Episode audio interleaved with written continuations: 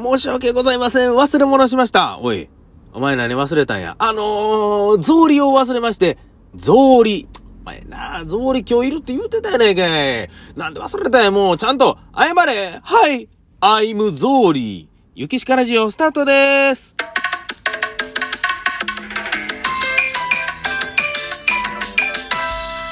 ゆきしかラジオ。ということでですね、ええ僕はね、この、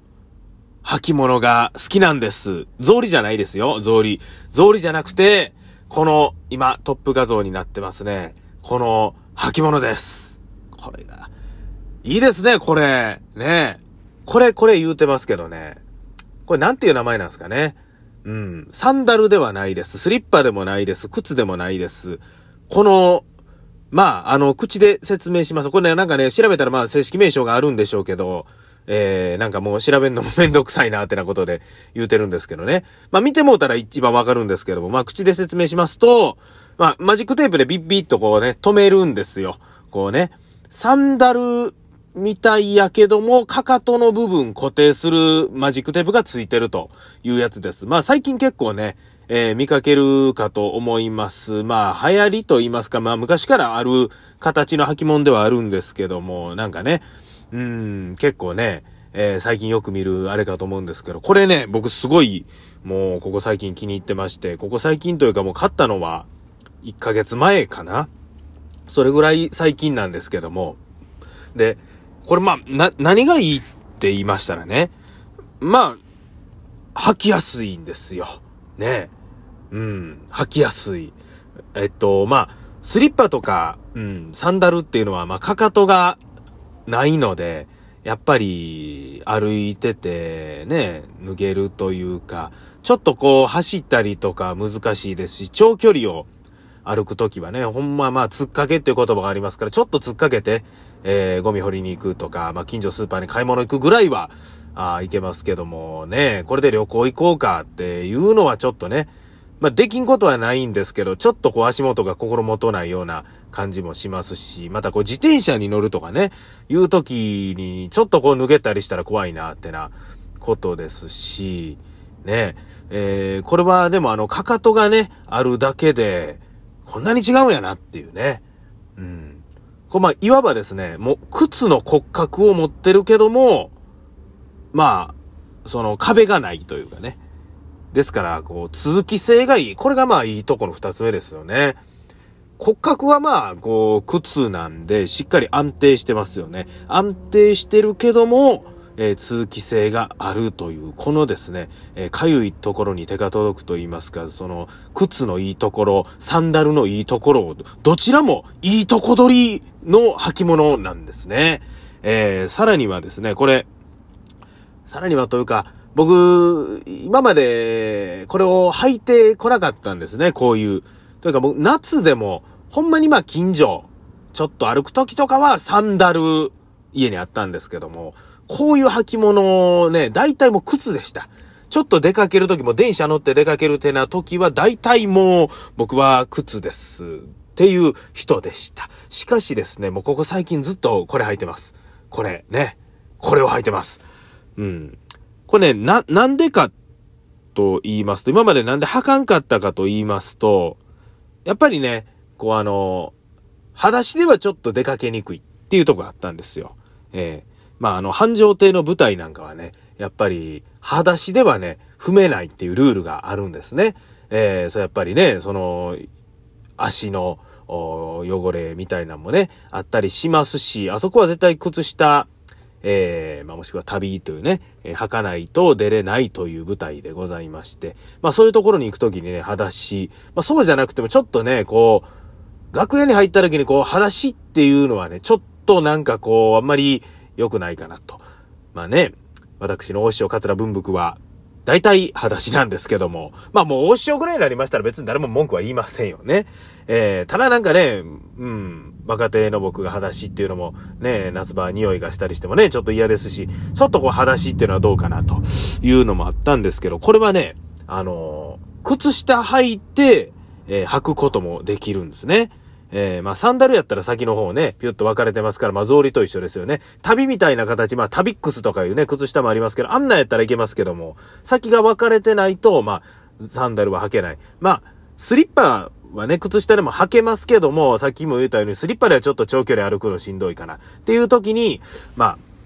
このね、かかと付きサンダル、かかと付きサンダルと呼んでおきましょう。このサンダルで、サンダルか、かかと付きサンダルはですね、えー、これ靴下履いた状態で履いてもなんかこうファッションとして成立するというのがありまして、えー、むしろですね、この靴下、まあ大体ですね、こうあの、長ズボン履いてたら見えませんし、ね、ちょっと見えたとしても、このくるぶしより上、ここの部分のデザインが見えるっていうのがほとんどなんですけども、この、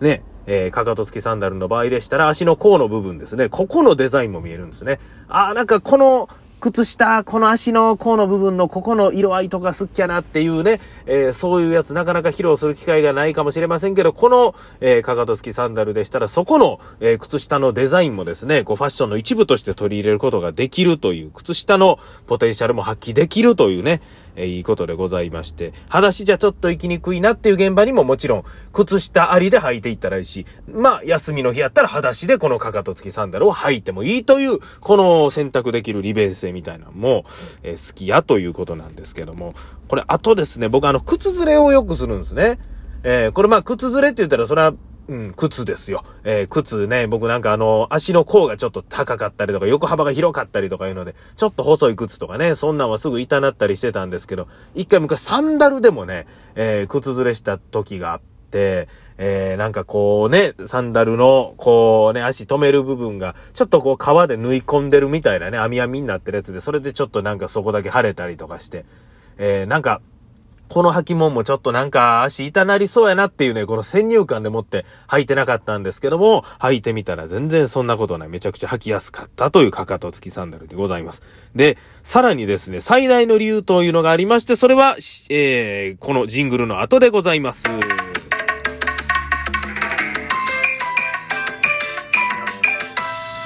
雪しかラジオ。足が臭なる懸念があるということなんですよ。えーこれはな、なんや、それはというね、それ靴でも一緒やないかというね、意見があるかもしれませんけど、これは何かと言いますと、僕、小学校5年生の時にね、ロサンゼルスに行ったんですね。かっこいいですね。ちょっともう一回言いましょうか。僕、小学校5年生の時、ロサンゼルス行ったんですよ。小5でロス行ったってね、えー、ちょっと生きてみましたけど、これまあなんでかと言いますと、親戚がね、いてるんですよ。ロサンゼルスにね。えー、フレッド和田さんというですね、もうあの、かなりね、あの、歴史的に実は有名な方らしくて、こうね、実はテレビドラマにもなったというね、えその時歴史は動いたにも出たというね、方なんです。このフレッド和田さんというね、えー、まあ、簡単に説明しますと、向こうにね、えー、行ったオリンピック選手をちょっとこうね、えー、止めたりして、こういろいろこう良くしたというね、えー、だいぶ簡単に言いましたけど、このフレッド・和田という名前をね、調べて見ますと、えー、結構出てくると思います。これ私の親戚なんですね。で、そこに行くときですね、まあもうサンダルで行ったんですね。このかかと付きサンダル。飛行機乗って、こう行きますね。えー、だから僕の小学校の時からね、この形の履物っていうのはあるわけでしてね。で、それを履いて行ってたんですけども、なんかね、飛行機内が臭いんですね。飛行機内なんか臭いな、臭いな、なんやろなと思ったら自分の足やったという。まあ、その、自分の足がもともといい匂いやったってわけでもないですし、かといって、特別も自分で気になるほど臭いというものでもなかったんですけども、このサンダルを履いて行った時、あれまあ飛行機で長時間乗ってたとか、なんかいろんなことがあったんでしょうけども、もうね、なんか、離れててもわかるくらい臭いっていうもう、うん、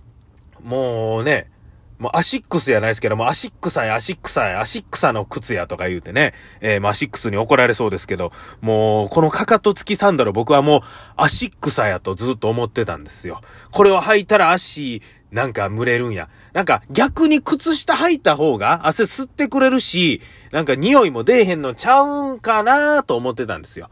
まあ、それも一理あったんでしょうけど、今裸足でね、おってもそんなことはないです。まあ、それは、あの、多少の匂いはあるでしょうけど、昔ほどのあの匂いは、えー、出てないです。まあ、そのね、子供の頃の新陳代謝とかもあるんでしょうけども、ね、なんか、だから僕はこのかかと付きサンダルに対してその足が臭くなるんじゃないかという先入観を持ってたんで履いてなかったという。これがね、実は一番大きい理由やったんですけども、実は、えー、別にそんなこともなく、ね。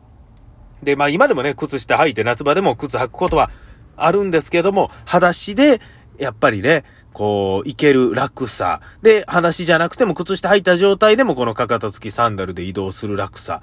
うん、これ、靴下履いてたとしても圧倒的に通気性がいいわけですからね。えー、それにもさっき靴ずれという話をしましたけども、真逆でございましてね。これもつま先なんか、こう、なんぼ伸ばしても大丈夫という。ね、もう、だって、ね、骨格しかないんだから。ね、足全然痛くなれへんということで、本当にね、重宝しておりまして、今もこれ履いてるわけでございます。本当にね、便利な、えー、かかと付きサンダルでございます。こんだけ気に入ってんのに正式名称も調べようとしないという武将な私でございますけども。さあですね、私、明日はですね、えー、大阪フィルハーモニー交響楽団大フィルの先生方との初合わせでございます。今度ですね、大阪クラシックの方でですね、コラボレーションさせていただくんですけども、えー、その2回しかね、合わせがないということで、重要な合わせなんですけど、なかなかね、ちょっとあの、明日、こういろいろ喋る内容とかが頭に入ってないというので、えー、近所のマクドで覚えようと思って、えー、来たら、雪しかラジオ撮ってないということに気づきまして、その駐車場の車の中で今喋ってるわけでございまして、